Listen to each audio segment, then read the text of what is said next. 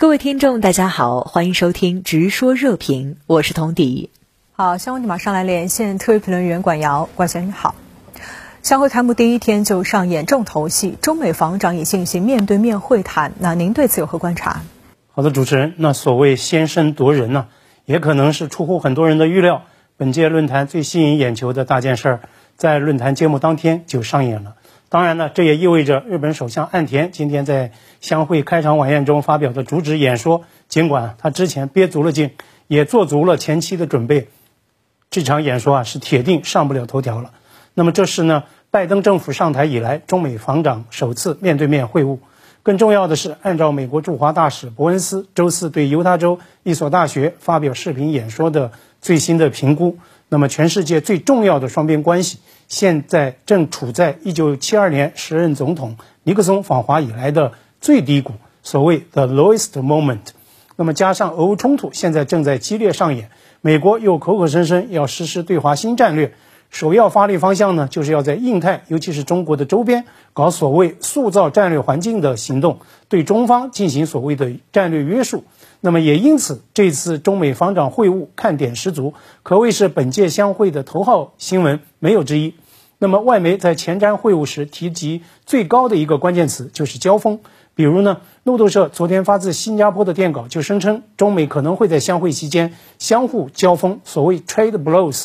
而论坛东道国的媒体联合早报今天啊也刊文分析说，中美料就军事未台以及。俄乌战事等议题交锋，那么《新报》今天也再度刊出了中国防长上次在出席相会时，代表中国军人就台台海问题说出的重话。那么这也是让全世界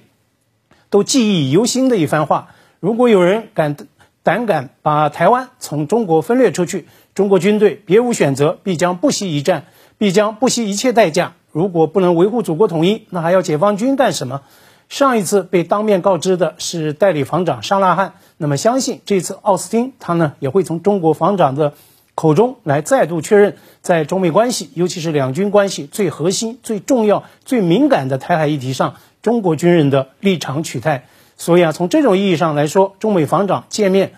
吵归吵，甚至在一些个焦点议题上吵得还很激烈，但是呢，能够坐到一起来谈，本身就很有积极意义。当面吵总是强过背后吵。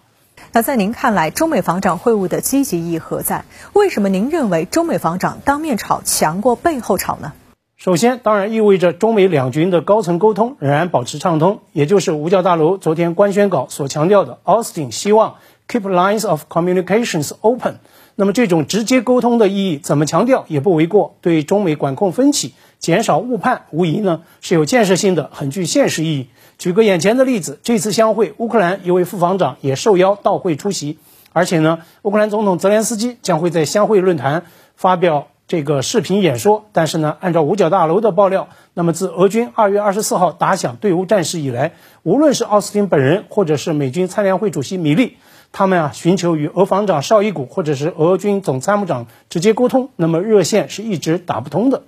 路透社今天发自新加坡的电稿引述五角大楼吹风官员说。美方对这一次的防长会晤高度重视，强调美方采取一切努力以确保会晤进行的职业具体。那么此外呢，他也再度提及美方所谓 guardrails，也就是防护栏，说强调要在中美紧张关系中建立防护栏。那么随着和中国同事的深入交流，奥斯汀啊，他想必会强化这样的一种认知：最该建防护栏的，也是最有必要确保这防护栏。它质量过硬，足够抗空抗冲击的，那么恰恰就是在中美关系最核心、最重要也是最敏感的台海领域。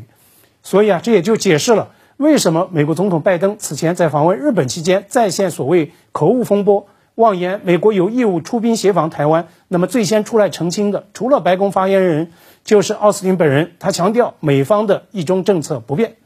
如果我们联系到此前《华盛顿邮报》头号政治名记伍德沃德新书的爆料，在特朗普拒绝承认败选、变相煽动支持者围堵冲击国会山、华盛顿政坛乱成一锅粥之际，美军参联会主席米利曾经两度致电中国人民解放军的李作成将军，向中国军方交底，美军将会守住不冲突的底线。那么，在我看来，这实际上也是美军所谓构筑两军关系防护栏的现实努力。嗯，那么对日本首相岸田文雄在相会的开场演讲，您有哪些特别观察？岸田这一场主旨演说被中美防长会晤抢了头条，但是呢，他的演说所涉及的内容还是大有文章的，那么也是应该予以重视的。我前面说了，岸田为这场演说啊，他做了很多的政策舆论铺垫，甚至按照岸田本人的规划，那么这个六月他要迎来国际舞台的所谓高光期。除了今天这一场主旨演讲，那么他月底呢也大概率会出席北约扩大峰会。今天啊韩国总统府已经发布了尹锡悦将会参加北约峰会的消息。韩媒呢也一直在热议日韩领导人在北约峰会场外实现双边会见的可能性。那么说到岸田，他的政策准备，他在来新加坡的前一天，以首相和自民党党首的双重身份宣布，自民党将会聚焦四大政策支柱，也就是所谓外交与国安、应对油价飞涨、应对国内通胀、灾难应对与传染病防控等等。那么岸田确认将外交和安全发力顶在最靠前的一个位置。他声称，日本已经处在后二战时代的历史路口，自民党将会推动大幅增加防卫预算。那么在具体行动上，岸田发表主旨演说之际，日本自卫队的总航母出云号已经驶向印太，将会参加包括环太军演在内的一系列的大型军演。美国总统拜登上月访问日本和岸田会晤之后，双方发布的联合声明就确认，美日军方将会联合在第三国进行多项多边演训。那么这意味着日本自卫队将会以美军推进印太战略为契机，全面加速走向海外。在我看来，日本的这个战略定位就是争当美方推进印太战略的头号区内马仔。这意味着日本在区内安全领域的暴走是少不了的，甚至啊，不排除日方会动作变形，推高对抗。比如呢，按照共同社的说法，岸田的开场演说将会大谈海洋秩序与所谓联手二十国提升海上保安能力，就是所谓考虑到中国的动向。那么岸田呢，把矛头直指中方。今天呢，南华早报也在提前预告，岸田在相会会场打台湾牌，在谈俄乌冲突时，他强扯和台湾的所谓关联，是要向中方发台海警告。那在我看来，如果这种关联性确实存在的话，那么真正意义的强关联是领土问题，是主权问题。